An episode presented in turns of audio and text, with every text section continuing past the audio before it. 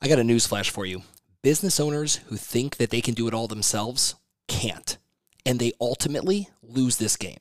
When I first opened my original gym in 2011, I had this mindset. I did it all the coaching, the marketing, the admin, and I even tried to save money by handling my own bookkeeping and using TurboTax for my end of the year tax return. Holy shit, was that a mistake? All those other hats in the business that I was wearing, I could keep wearing them because they were either low skill roles or I was naturally good at them. But Google searching my way through IRS tax code loopholes and trying to make sense of QuickBooks and fumbling my way through the prompts or, you know, whatever cheap tax prep software I paid for cost me over $10,000 my first year in business. That's how much money I left on the table for the IRS to take because I didn't know what I was doing. The business owners who realize they need to stay in their lane and outsource their bookkeeping and taxes ultimately put themselves in the best position to win this game. I had learned the hard way, but luckily for you, there's an incredible firm to make this easy the Fit CFO. They offer a completely done for you service that includes everything from bookkeeping, tax prep, strategy and filing, payroll management, all the way to their CFO service, where they literally work with your business to increase cash flow through the profit first model and establish KPIs to help you achieve your desired level of success. And what I love about the Fit CFO is that they also offer financial planning so you can start saving and planning for your future retirement from the fitness industry. I personally rely on the Fit CFO to ensure that my financial future isn't left to my own devices and the wayward advice of some random YouTube personality. And listen, I'm sure that accountant your mom recommended is doing a great job for you. But if you've ever felt that they lacked fitness industry experience and you want to test the waters with a firm that only works with fitness entrepreneurs and health and wellness entrepreneurs, you need to check out the Fit CFO's free strategy call and financial blueprint course. This is free for you to access right now. Head over to fitcfo.com backslash WTF. You can book a call and learn how a firm that literally only deals with people in our industry can save you thousands of dollars from the IRS and help plan your future by giving you the guidance needed to make smart financial decisions. So if you like money and want to have more of it, head on over to fitcfo.com backslash WTF and book a free strategy call and download their financial blueprint course. It's full of incredible resources like pre built financial projection spreadsheets, business plan templates, and lots of information on like understanding how the profit first model really works and tax saving loopholes. So if you like money and want to have more of it, head on over to fitcfo.com backslash WTF. Don't handicap your business by thinking you're going to handle this role better than seasoned professionals. Partner with a firm like the Fit CFO and witness what real ROI looks like. All right, back to the podcast. What is up, guys? It is Stu, and it is another episode of the What the Fuck Gym Talk podcast. There's this thesis I've been using recently. Uh, I, it started in the on the gym real estate side of things, and then I've I've been bringing it over into my business consulting because I believe it has probably even more application in the business consulting stuff that I do than maybe even it does on the real estate. So here it is. If it's not a fuck yes, it's a fuck no. And here's where this comes from. I have seen more small business owners either um, negatively impact, delay, or significantly alter their success potential due to the fact that they make decisions that are half-assed. And when I mean half-assed, I mean they make decisions in which they don't spend the time or effort or resources to do their due diligence and really understand what am I saying yes to? You know, what does this entail? What does this look like in 10 years? What are my exits out of this? Or, you know, maybe they hire someone that they're they know is not a good fit for the company they know is not going to be, you know, a good team player, but because they need someone then, they don't want to take a, some short-term pain. You know, maybe the, the gym owner doesn't want to have to get up again in the morning and coach another class, or maybe um, they don't want to have to, you know, ask someone else to do some more work or adjust the schedule. They'd rather just hire this person that they know is not a good fit. Maybe it's you know um, you had a few, you know a bad month or two of sales, so you like jump the gun and you hire some you know fucking cringy goddamn marketing fuckface guru company, even though you know you're like, oh, this is not what I want to do, but I'm doing it because I feel like I have to, because you know I'm my back is up against the wall and I've waited until I'm in panic mode to make a decision. And we all know no good decisions get made when you're in panic mode. But if it's not a fuck yes, guys, it's a fuck no. And here's why for the small business owner, it's so much uh, more of a bigger deal than a larger business. Now, one could argue that a smaller business, if they make the wrong decision, they'll be okay. It's not, you know, it's not tragedy. I would argue the other way. I would say that the smaller businesses can't afford to make these, you know, consistently bad decisions because their margins aren't high enough to withstand the cost or, you know, the, the timelines they're operating off of.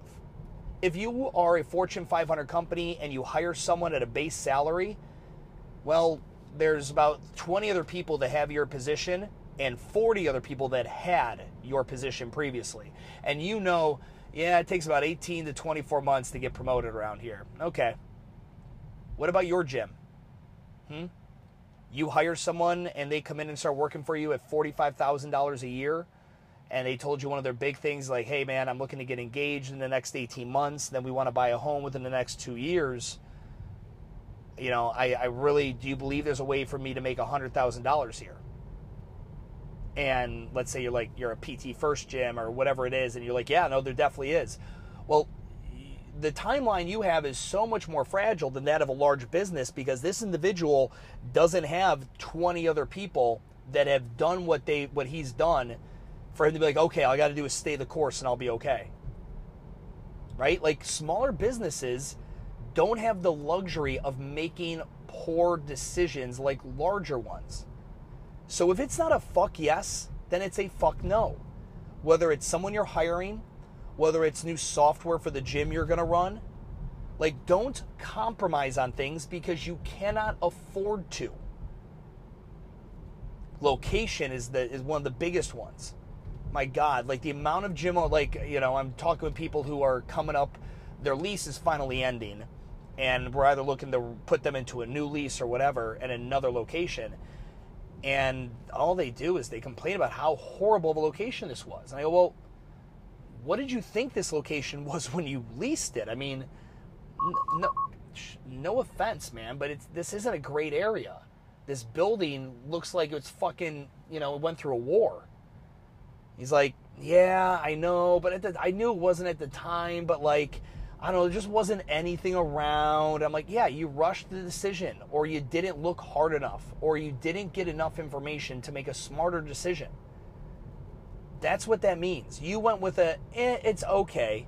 And I'm here to tell you, you need to go with fuck yeses only. Now, I do realize there will be some things that are not as clear cut. And when the, the only thing that won't be visible to you that might be still fuzzy is the outcome. Because even when you're fuck yes about a decision, you don't know what the outcome is actually going to be. The outcome is still, you know, still speculation. But if your belief in something, right, and the intentionality behind it is fuck yes, well then listen, even if it was a bad outcome and the outcome was, you know, the antithesis of what you believed, at least you, you know, everything you did moving forward in there will reinforce smart decision making in the future. You had enough information. You did your due diligence. You ran all the plausible scenarios. You talked it over with consultants or mentors or whatever the fuck. And you made a decision based on all the information you had at the time, and you were all in on that decision. And you will own the results, good, bad, or indifferent. Right? You can't, you know, you can't claim all your wins and not also claim your losses. And that's what I like about, you know, if it's a fuck, if it's not a fuck yes, then it's a fuck no because it forces you to go all in on things. It's like, eh, I don't know if that's gonna work. Let's see. And then if it doesn't work, you're like, yeah, see, I told you it wouldn't work. Like, what a bitch ass way to run a bit. Like, what a bitch ass way to even just think about life. Like, go all in on stuff. And I'm not one of these like moderation is for cowards kind of guys.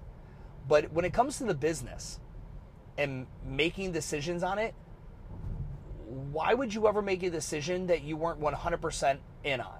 Especially if it's one that has significant ramifications, you know, if if it if it's a bad decision. Right? And and again, it's a it's one thing to make it it's a bad decision when it completely tricked you. I was all in, I was fuck yes. I had all the information available to me at the time, and it just didn't work out. Versus you make a bad decision and you didn't do those things. You weren't fully bought in. That that is just like that's the one where you can see that becoming a pattern in so many small business owners. And then they never ever even touch they, they can't even jump and scrape with their fingers the ceiling of potential that they actually have because they can't even empower their own decision making.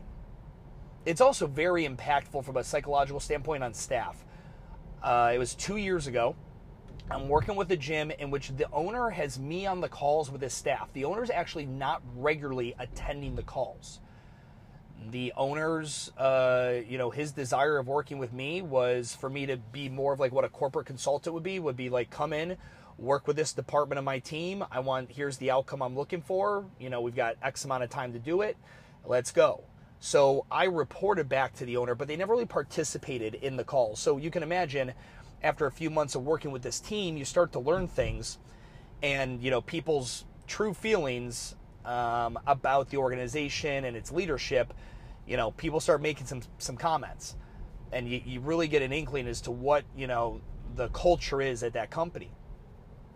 And one of the things I realized was very quickly they didn't have any trust in this owner because the owner never wanted to commit to anything because he I my belief is that he didn't want to be the one responsible for the failure. Right? They're like, yeah, I know he wants us to switch up the way we're doing the sales to this, but I, you know, I'll be honest, I don't, I don't know why. Like, you know, he never really gets too like he just kind of seems like we're doing it out of obligation because the other thing wasn't working but he doesn't really seem to like fully you know believe in it or know why we're doing it. Like it just kind of seems like he's going through a list of different plays and hoping to land on one.